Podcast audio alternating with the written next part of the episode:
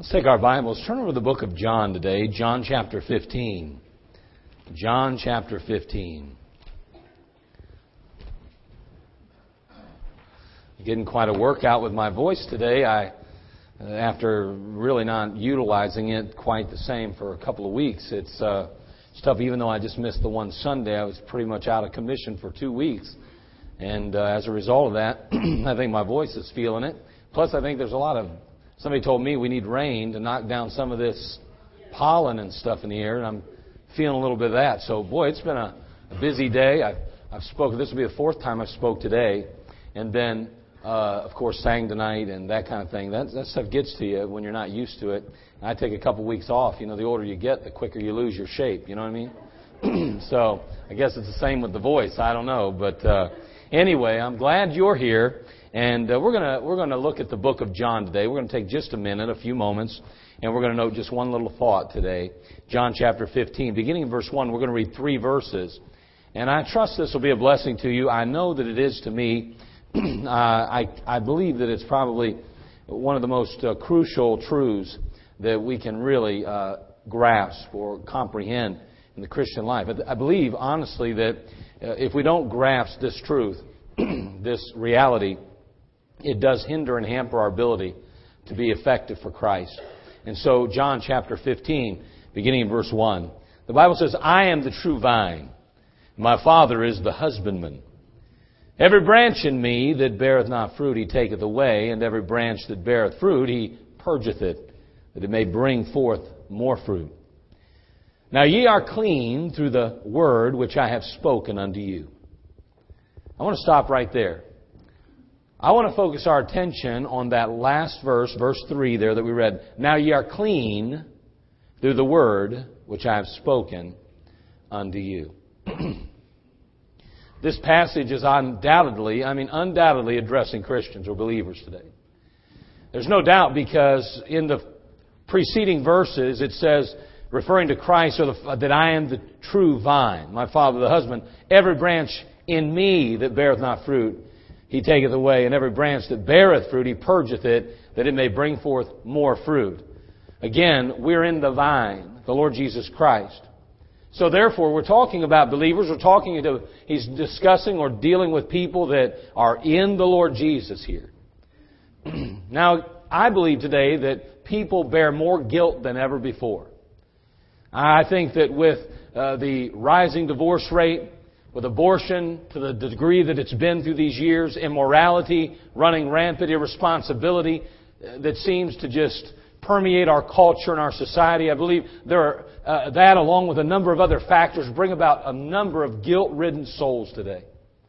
People that feel guilt, that live with guilt, that are in bondage to guilt, and so many people that that uh, come to Christ out of these backgrounds um, are often never really free from their bondage. They forever feel the burden, the guilt, even the shame at times of their past. Here in the passage, we're given a very liberating statement. He says, Now ye are clean. Now ye are clean.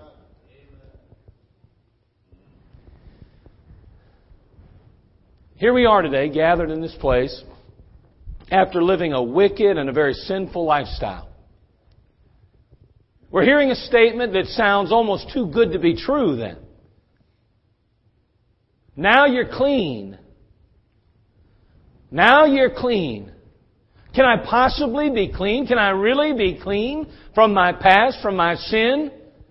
After all those things that I've done, those things I've thought, those things that I've indulged in and involved myself in, can I honestly, sincerely consider myself to be clean?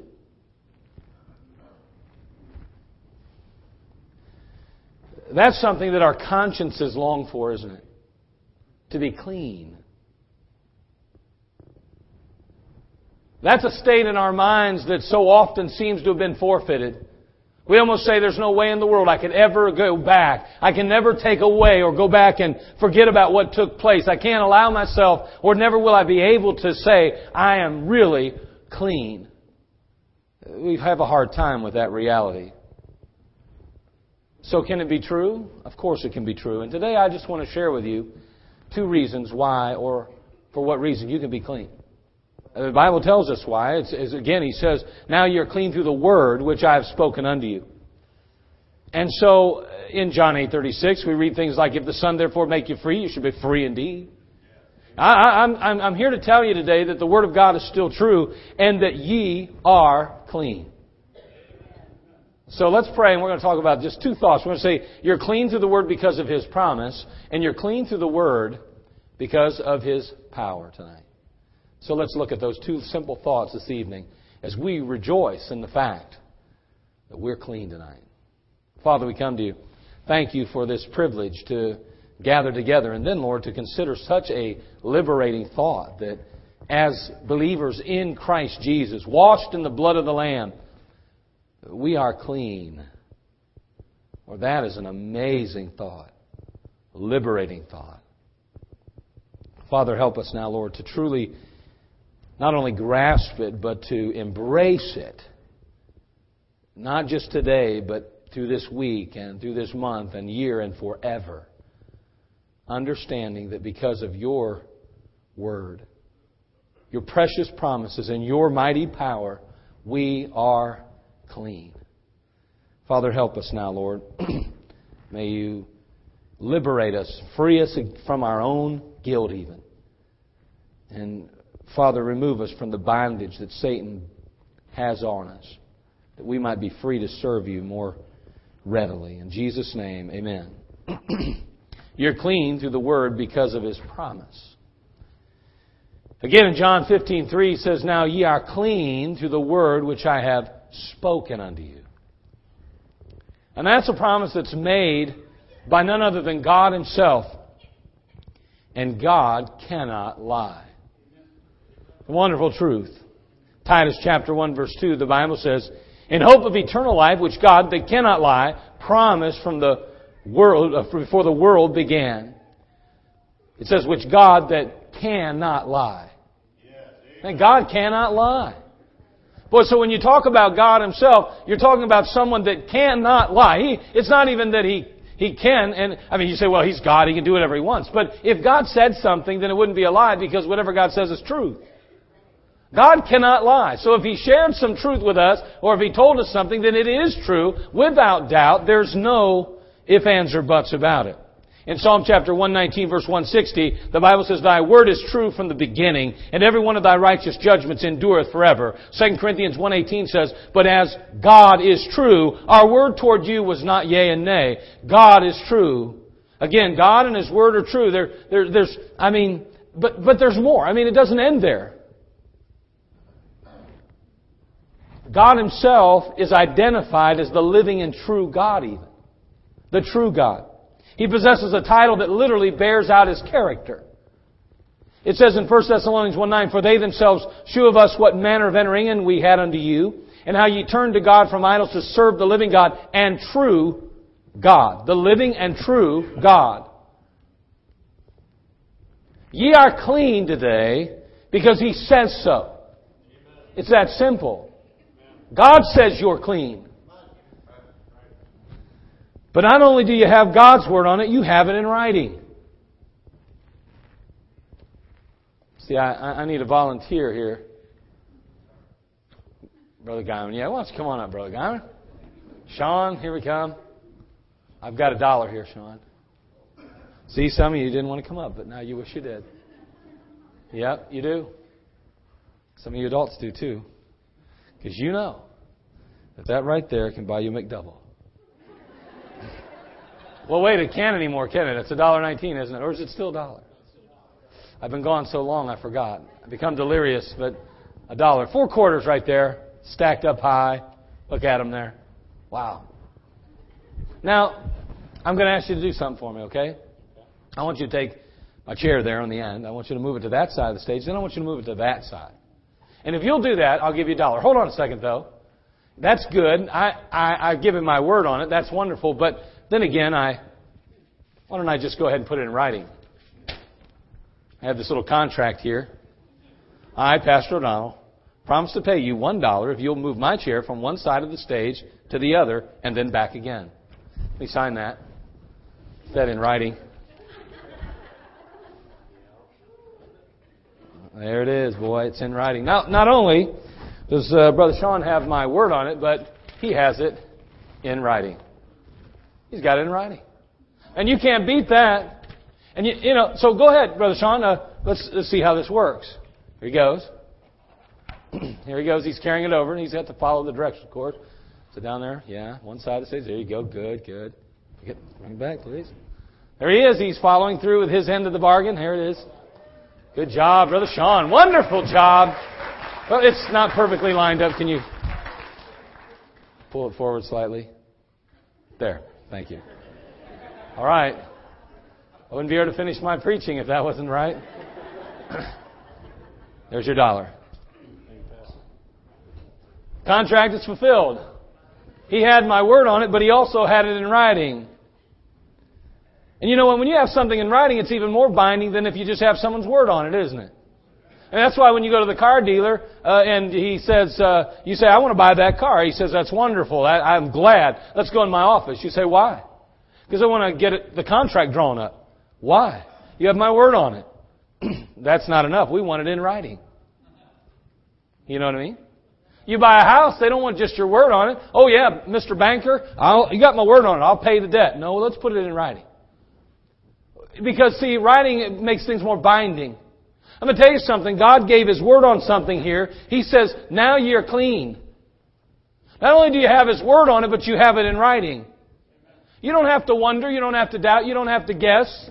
You don't have to hope. You can know for sure that you're clean today if in Jesus Christ you've been cleansed by the blood. If you've accepted the Lord, if you've received Him into your life, if you truly trusted Him as your Savior, then you are clean today. It's that simple. You've got His promise on it. And you've got it in writing. In 1 Corinthians chapter 6, turn there if you would please. Verse 9.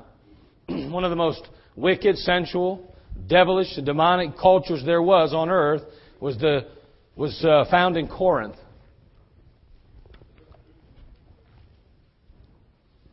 I personally am not convinced that we've arrived yet at this level of deprecation. I, I just don't believe it.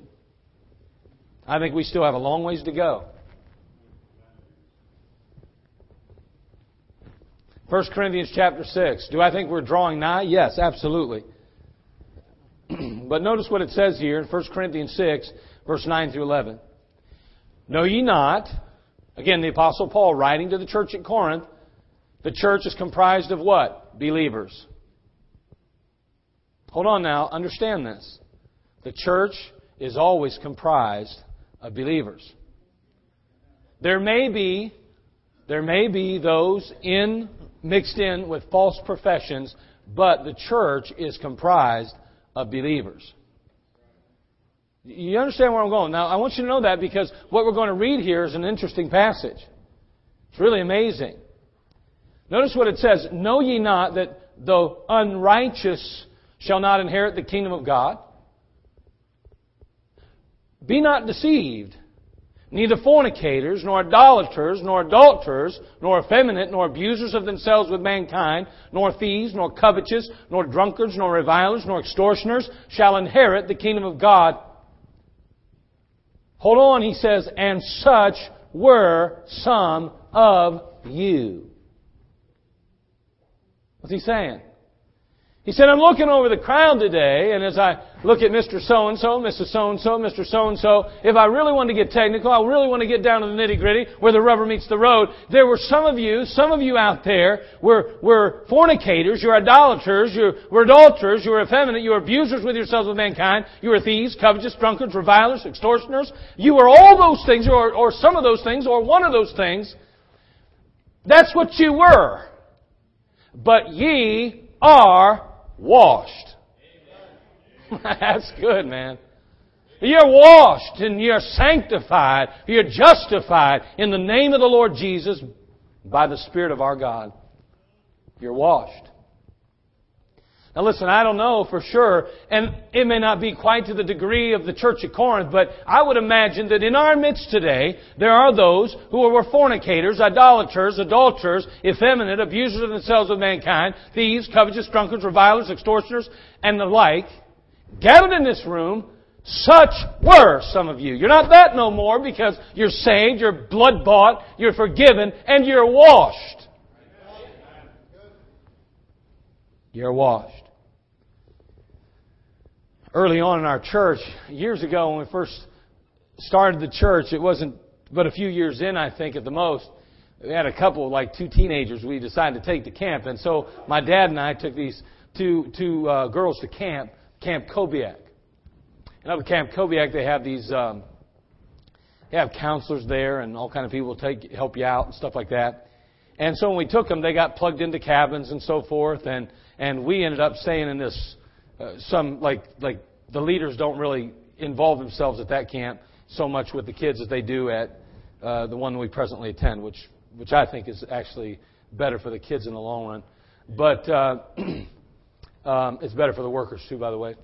But uh, they don't think it is sometimes, but it is. Um, but but the fact is is that we dropped those girls that was in those cabins and we would interact with the kids and with the staff there as much as we possibly could. I love doing those things.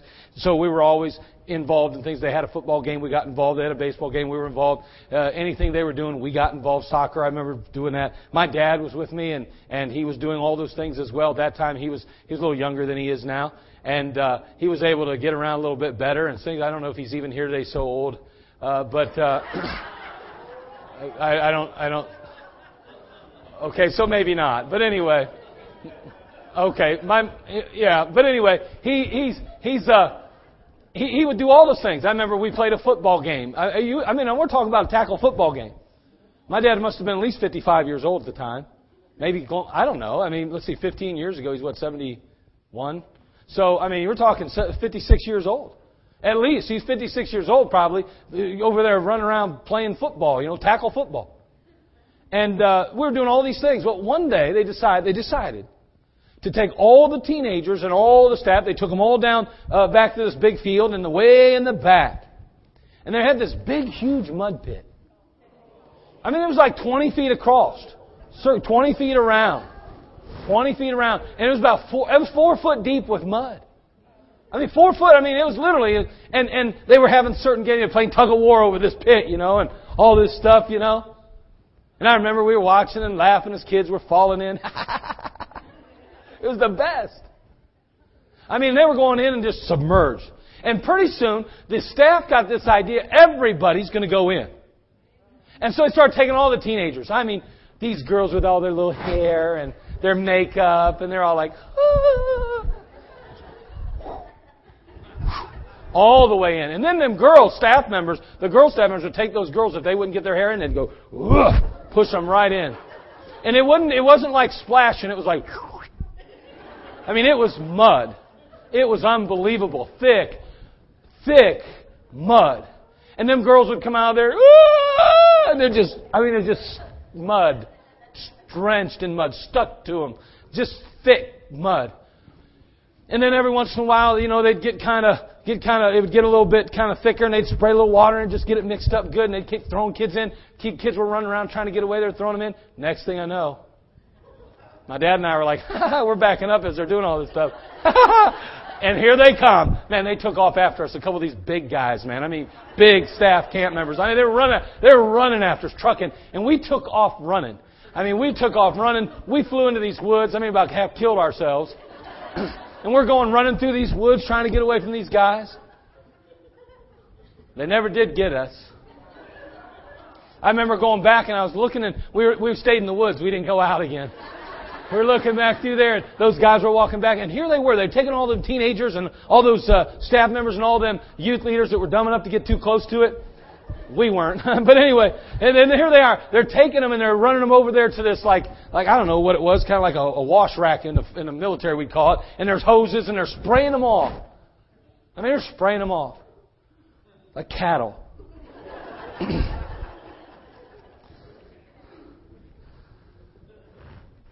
They washed them. They were covered in dirt, muck, and mire.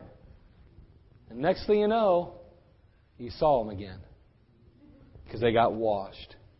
See, the passage says, But ye are washed. It didn't matter that they got thrown all the way in and submerged in the muck and the mire. It didn't matter that they were from head to toe covered in mud. The moment they were washed, it came off and they, you could see them one more time clean. And I want to tell you, it doesn't matter how deep in the muck and the mire you were. It doesn't matter how dirty you got. It doesn't matter because you've been washed. You better remember that. Because that old devil, he wants to tell you you're dirty all the time. He wants to tell you how, how weighed down with the mud and the muck of this world you are. And he wants to prove to you that you are useless and unworthy to serve the master that saved your soul. But ye are clean today. You're washed. Revelation chapter 1 verse 5. Sounds almost too good to be true though, doesn't it? So you wouldn't admit it tonight, but some of you live with guilt 24 hours a day, 7 days a week. Oh, you wouldn't admit that. But if I would look a little closer into your life, I would see evidence of it all the time. Oh, I hear those kind of things from people. You say, "Oh no, I don't. I don't have a problem with that." Oh, I know. But when you're asked to do something, you say, "Oh, I, I, I couldn't do that." Why? Well, I just don't feel. You know what? Most of the time it is. You don't feel worthy. Why? You've been cleansed. You've been washed.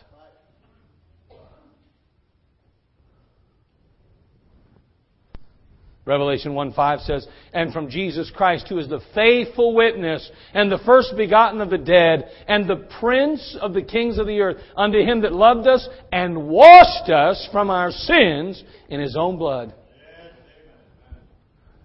I just feel dirty still.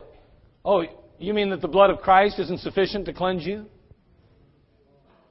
Oh, his blood's not powerful enough? His word's not enough? You don't understand. I, I've been abused or I've been hurt or harmed in the past or I've done some things even to hurt other people or I've done things that were heinous and wicked and sinful. I've done those things that were listed in 1 Corinthians chapter 6. I don't care. The Bible says if you've been saved, you've been washed in the blood of the Lamb, you are cleansed and you are clean today. Such were some of you. Early on in the New Testament, there was a major debate that was brewing. God's chosen people, the Jews, were struggling with this idea that the Gentiles could be saved. I mean, they're dogs, right? They're Gentile dogs. We're Jews. We're God's chosen people. I mean, there's no way in the world God would receive and accept them Gentiles. They do things that are unclean. They do things that are really bad. They're wicked and sinful. And we're God's people. Peter was given a vision one night that addressed that issue. Look, if you will, in Acts chapter 10, verse 11. Acts chapter 10, verse 11. the Christian life is a liberating life. Sometimes it gets a bad rap. People say things like, oh, you Christians have to live by a set of rules. Oh, you can't do all this and you can't do that and, and, and you're not allowed to go here or go there and all that. But wait a second. They don't understand something.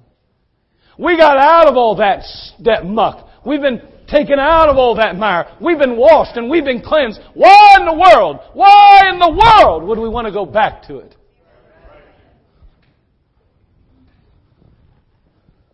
Notice Acts chapter 10, verse 11 through 15. It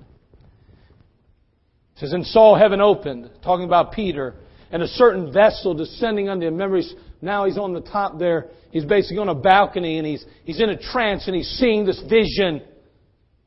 And he saw heaven opened, and a certain vessel descending unto him as it had been a great sheet knit at the four corners and let down to the earth, wherein were all manner of four-footed beasts of the earth, and wild beasts, and creeping things, and fowls of the air. Understand that in the Jewish faith, under their laws, they were not permitted to eat certain types of animals and certain kinds of fowl because they were considered unclean and common. And it wouldn't be very long, a man would knock on a door and say, Hey, Cornelius the Gentile, and Roman wants you to come and visit with him and expound the Word of God because he's so desirous to meet the Savior. And Peter would have to make a decision. Would he lower himself in his own mind? That's what he would have thought. To go to a Gentile's house. But before that Gentile servant knocked on that door, God gave him this vision to wake him up to the truth of this New Testament that we now live in. Notice what it says. And there came a voice to him, Rise, Peter, kill and eat. But Peter said, Not so, Lord. Isn't that amazing? God says, Kill, Peter, eat. Oh, not so, Lord. For I have never eaten anything that is common or unclean. And the voice spake unto him again the second time, What God hath cleansed, that call thou not common. See, before you were cleansed, you may have been common. Nothing significant about you. But I want you to know you're cleansed. See, your past isn't a factor any longer. Your future is bright. And you are free indeed and cleansed from every sin and every stain. In Psalm chapter 103 verse 12, the Bible says, As far as the east is from the west, so far hath he removed our transgressions from us. He says in John 8:36, we've already noted it, if the Son therefore shall make you free, ye shall be free indeed. Ye are clean through the word because of his promise. You're clean. What else? You're clean through the Word because of His power. See, God's Word is powerful. By the way, I didn't mean nothing joking with my dad, his age. I really didn't. And Dad, if you were offended, I'm sorry. I didn't mean to do that. I just want to let you know that. He, I'm still afraid of him. You're clean through the Word. yeah, I'm still afraid of him, alright. You are clean through the Word because of His power. God's Word is powerful. Now listen, just think about creation if you would please. He spoke it all into existence. And He spoke and it came to pass. In Genesis chapter 1 verse 3, it says, And God said, Let there be light, and there was light. It's that simple. Let there be light, and there was light. Seven more times we read the phrase, and God said, and God said, and God said, and God said, seven more times in connection with creation. Finally, in Genesis 1 6, man is created. That's a wonderful day for you and I. Without it, we wouldn't be here. In Genesis 1:26 he says, "Let us make man in our image after our likeness and let them have dominion over the fish of the sea and over the fowl of the air and over the cattle and over all the earth and over every creeping thing that creepeth upon the earth." In each case, in every single case, God's word brought forth exactly what he had spoken. So perfect was his creation that the Bible records his delight. Over in Genesis 1:31 it says, "And God saw everything that he had made, and behold, it was very good. See, God spoke the world into existence, the universe into existence. He spoke man into existence. And if His word spoken in a vacuum of nothingness could bring the universe into existence, surely His word can cleanse the sinner of all sin and guilt.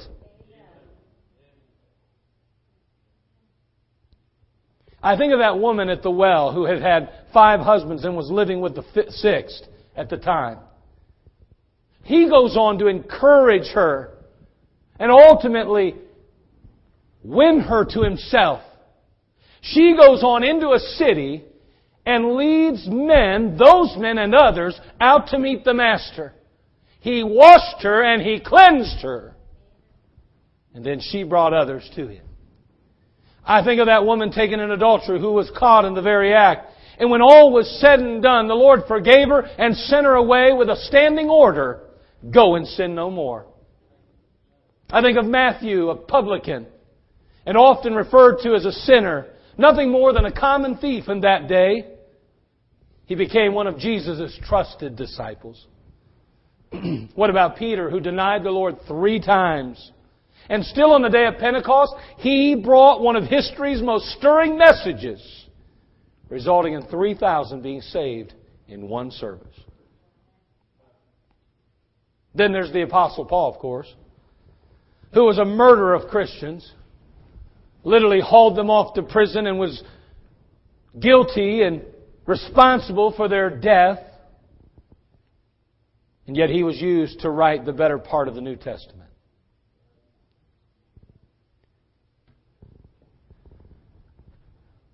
Now ye are clean. Now ye are clean. The list goes on and on, doesn't it? I mean, many have indulged in a number of acts of the flesh, participated in a lifestyle of degradation. Many have forfeited their purity and seemingly shipwrecked their lives early on.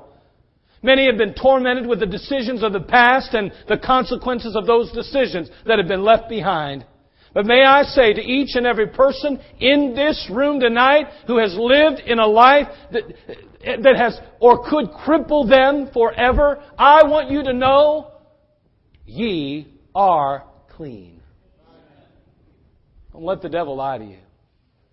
Don't let the devil tell you that you've gone too far, that you've ran too fast.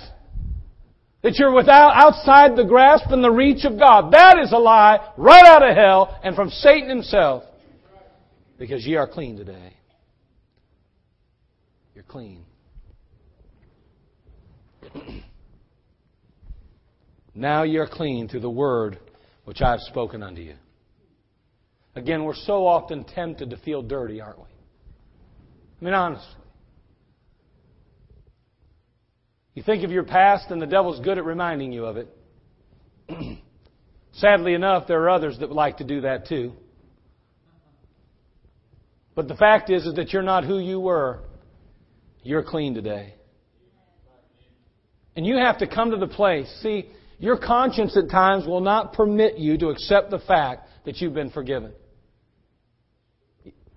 You know, when I deal with people Rarely do they doubt that God can forgive or that He will forgive. They doubt because they doubt they, they can't forgive themselves. Oh, do you believe God's forgiven you? Yes. Do you believe God's cleansed you? Yes. I just can't forgive myself. Can I tell you something? It doesn't matter what you think. It doesn't matter. Because you're not God. Well, I just can't forgive myself. Well, whoop de doo. Who cares? You are nobody. You are the one that's been cleansed. You're the one that's been forgiven. You are not God, and you have no right to condemn yourself. You have no right to sentence yourself, and you have no right to hold yourself responsible for something that God has forgiven you for. But you don't understand. Every day I look in the mirror and I see a. Doesn't matter. Stop seeing it because it's not there no more. God washed you, He cleansed you.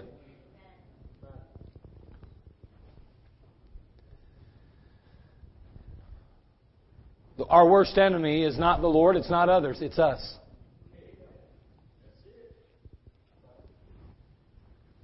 In the Word of God, the Lord reassures us over and over and over again as His children. Now, if you're lost today, you're still guilty of sin. You're going to reap what you sow. You're going to ultimately spend an eternity separated from God forever in a place called the lake of fire. But if you truly have been saved, received Christ as your Savior, then you have been cleansed. You've been washed. You, you, you no longer bear that guilt. You no longer need to bear that shame. That past is in the past. It is forgotten forever. It is buried in the depths of the sea. It's as far as the east is from the west. You are cleansed tonight. And you're forgiven. In the book of Hebrews, we're often reminded of the Old Testament law and those sacrifices that were made on behalf of the people of God. Those sacrifices or those animals whose blood was shed was simply a temporary covering of sin until ultimately the perfect sacrifice, Jesus Christ, would be offered on Calvary. And I want to tell you, He already died. And He already shed His blood. And that blood washes you clean. Hebrews 9:12, look there if you would. Hebrews chapter 9 verse 12. We're drawing close to the end.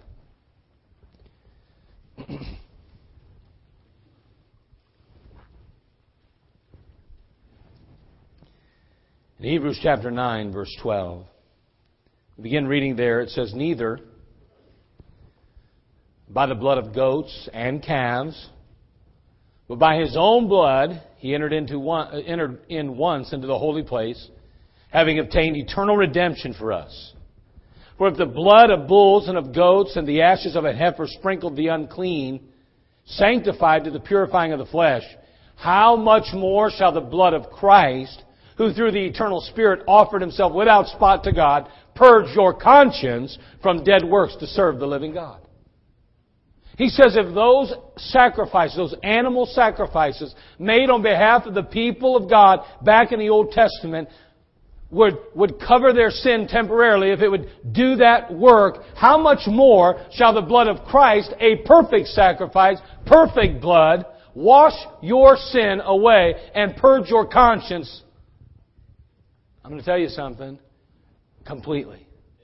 It's done. It's a done deal.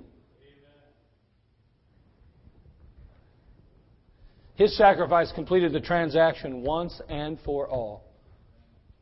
There's no need to ever doubt that you're clean. You never have to doubt that. Forgive yourself, even as God has forgiven you. And then you'll be free from the guilt that hinders your service to God today. See, the devil again wants you to believe that you are worthless and that you have little or no value to God. He wants you to focus your attention on what and who you were, not what and who you are.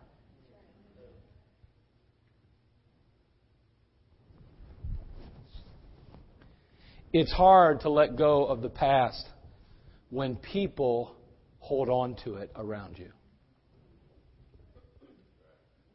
And sometimes, sometimes even they don't hold on to it as much as you do.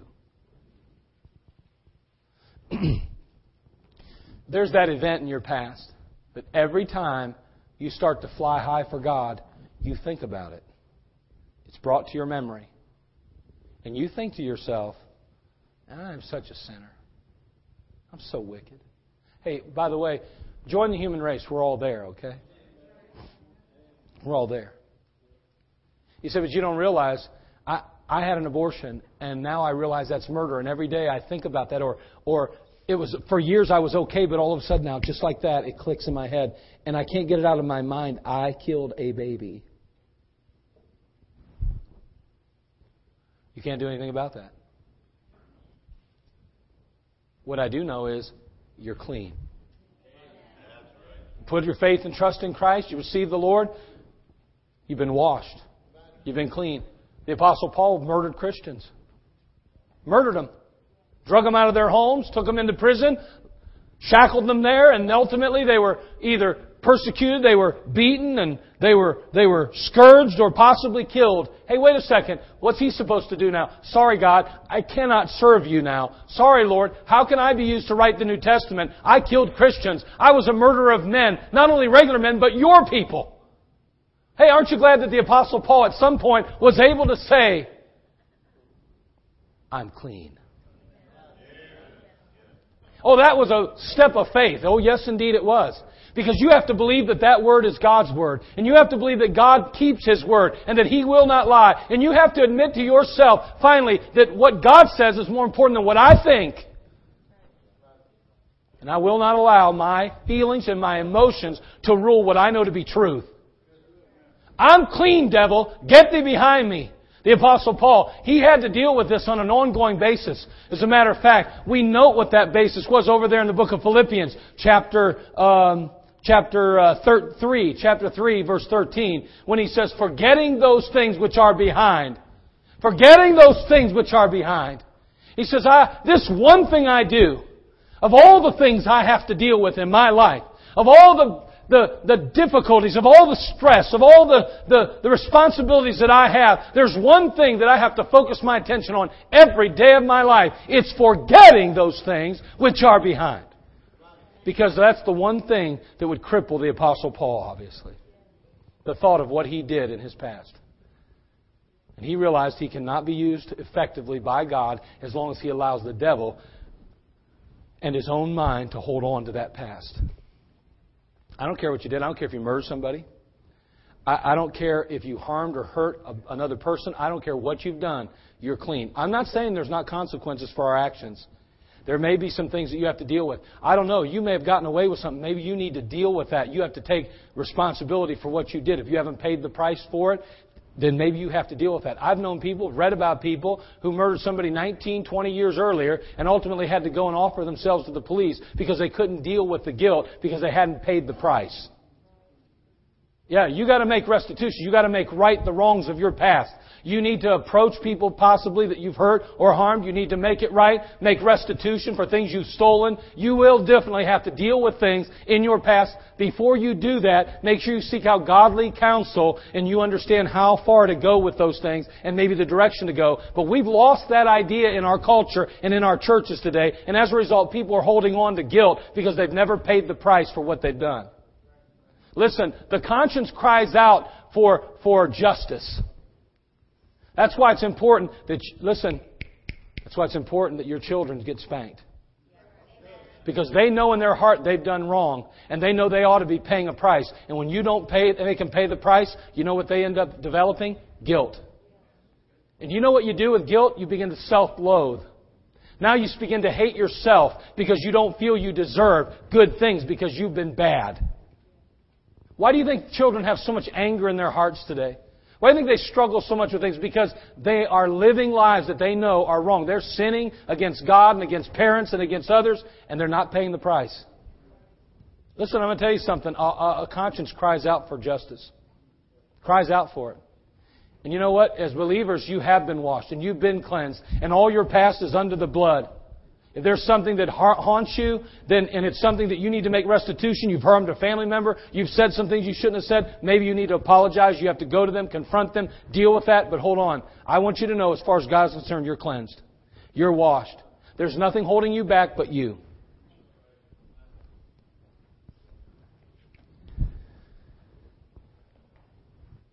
Amputees often experience some sensation of what they call phantom limb phantom limb. Somewhere locked in our brains or locked in the brains of a person is a, there's a memory that lingers of the non existent hand or the leg. Invisible toes will curl. Imaginary hands will grasp things. A leg feels so sturdy that a, a patient may even stand on it or attempt to, and there's no leg there at all. For a few, the experience includes pain. Doctors can just sit and watch helplessly. For the very part of the body that's screaming for the attention doesn't even exist. I read about a patient like that. He was a, he was a medical school administrator. His name was Mr. Barwick. Mr. Barwick had a very serious and very painful circulation problem in his leg. But he, would, he refused over and over again to allow them to amputate. They recommended it over and over again. He kept saying, No, no, I'm not going to do it. The pain just continued to go worse and worse and worse. And he kept growing more bitter and more bitter and more bitter. I hate it, he would say. I hate my leg. At last, he finally said, Fine. I can't deal with it. I can't stand it anymore. He told the doctors, I'm through with this leg. Go ahead. Take it. Surgery was scheduled immediately. But before the operation took place, Mr. Barwick asked the doctor a very strange question. He said, What do you do with legs after they're removed? Well, we, we may take a biopsy or we'll explore them a bit, but afterwards we just simply incinerate them. Barwick then made a very bizarre request. He said, I'd like you to preserve my leg in a pickling jar. not a pickle jar, but a pickling, just a, a big jar filled with something. A leg, obviously. He said, I'm going to place it on my manual, a mantle. And then as I sit in my armchair, I'm going to taunt that leg. Ha! You can't hurt me anymore. He got his wish. He took his leg, put it in a pickling jar. There he put it up on his mantle. But the despised leg had the last laugh. Mr. Barwick suffered phantom limb pain of the worst degree.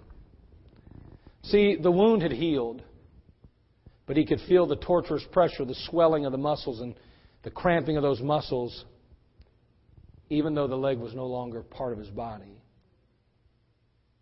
He had no prospect of relief. He had hated the leg with such intensity that the pain had lodged permanently in his brain. You know, phantom limb pain gives us a pretty good illustration of the phenomena of false guilt.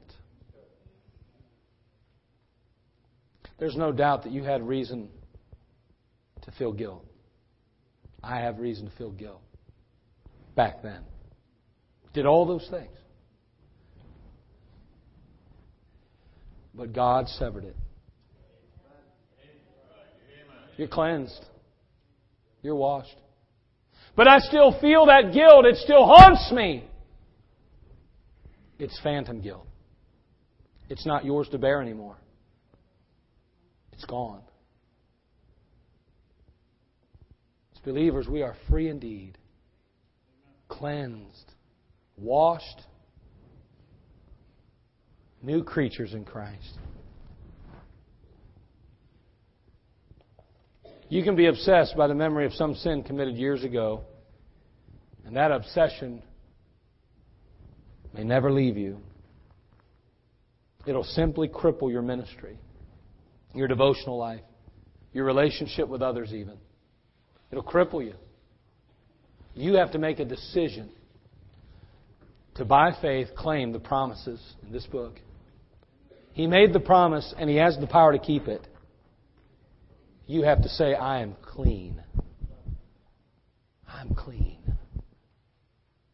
And nobody, nobody, nobody can tell me different. I've got it in writing. Father, we come to you.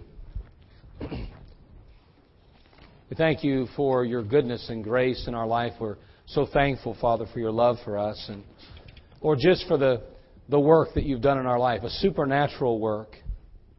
We're so undeserving, and yet, Lord, you're so gracious to provide us this tremendous truth, even. No doubt, Lord, we have every reason in the world why we could feel guilty, why we could be ashamed. But, Lord, as believers, we've been washed by the blood of the Lamb. We've been cleansed and made clean. Thank you for that cleansing. Well, Father, thank you that our past cannot rule us any longer unless we allow it. May you be with your people. And may we, Father, claim the victory because we have your promise, your word on it. Thank you, Lord. Tonight, there may be one in the crowd that has yet to receive Christ, someone who has yet to trust and receive Him as Savior and Lord. May I say, the Bible says, For God so loved the world that he gave his only begotten Son, that whosoever believeth in him should not perish, but have everlasting life. For God sent not his Son into the world to condemn the world, but that the world through him might be saved. He that believeth on him is not condemned, but he that believeth not is condemned already, because he hath not believed in the name of the only begotten Son of God. If you've not believed on the name of the Son of God, the Lord Jesus Christ, you're already condemned and sentenced to hell. You don't have to do anything else in life. You've already are born a sinner. You will die a sinner. But the Lord says, No, I don't want anyone to spend one moment in that place. I gave my Son and offered him freely so that you may receive and accept him freely. And by doing so, you can be cleansed and you can be clean. Do you need Christ tonight? Have you been saved? You've been born again? You've been forgiven of your sin? You've been cleansed? There's been a time, a place when you've accepted Christ, received Him into your life by faith. If there hasn't been that time, why don't you let that happen tonight? As the Holy Spirit speaks to you and draws you, won't you let Him forgive you and save you tonight?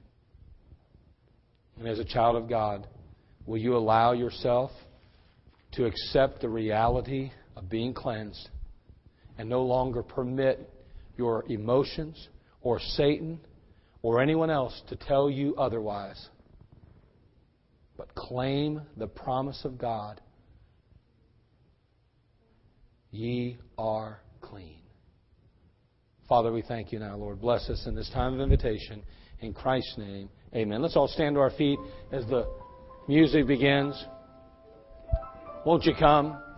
Maybe tonight you're coming to be baptized. Won't you come? Settle that tonight. You just make your way forward and they'll help you get ready and prepared for that. You're a child of God and you war with this issue of guilt and you struggle with it. The devil tells you you have reason to feel guilt. Your conscience tells you you have reason to feel guilt, but that past has been forgiven, cleansed. You have to trust God's word, claim His promise.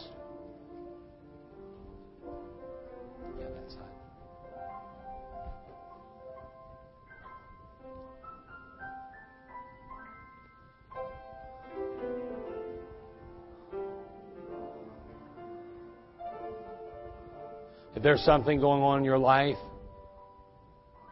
as a believer now that you feel guilt about, then it's something you need to address. You need to deal with it. You need to take it to God. You need to ask Him for His forgiveness. He says over in the book of John, chapter 1, 1 John chapter 1, verse 9, He tells us that He'll cleanse us. He'll wash us clean.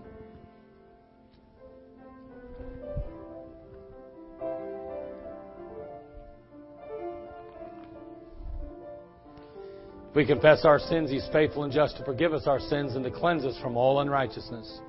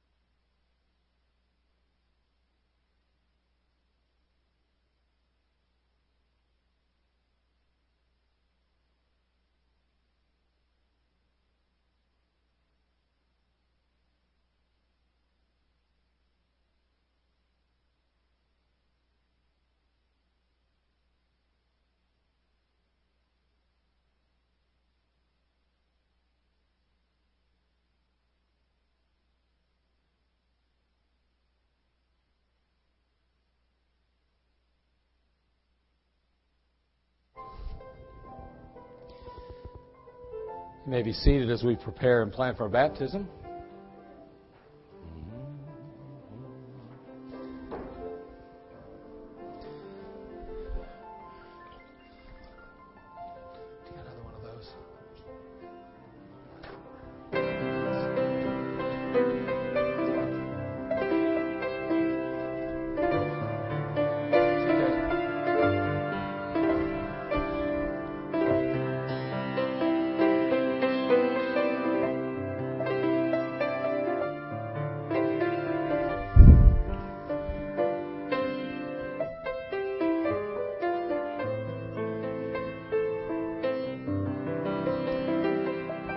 Take just a moment as we prepare and ready ourselves for the baptism, let me just give you, uh, remind you once again about our train up a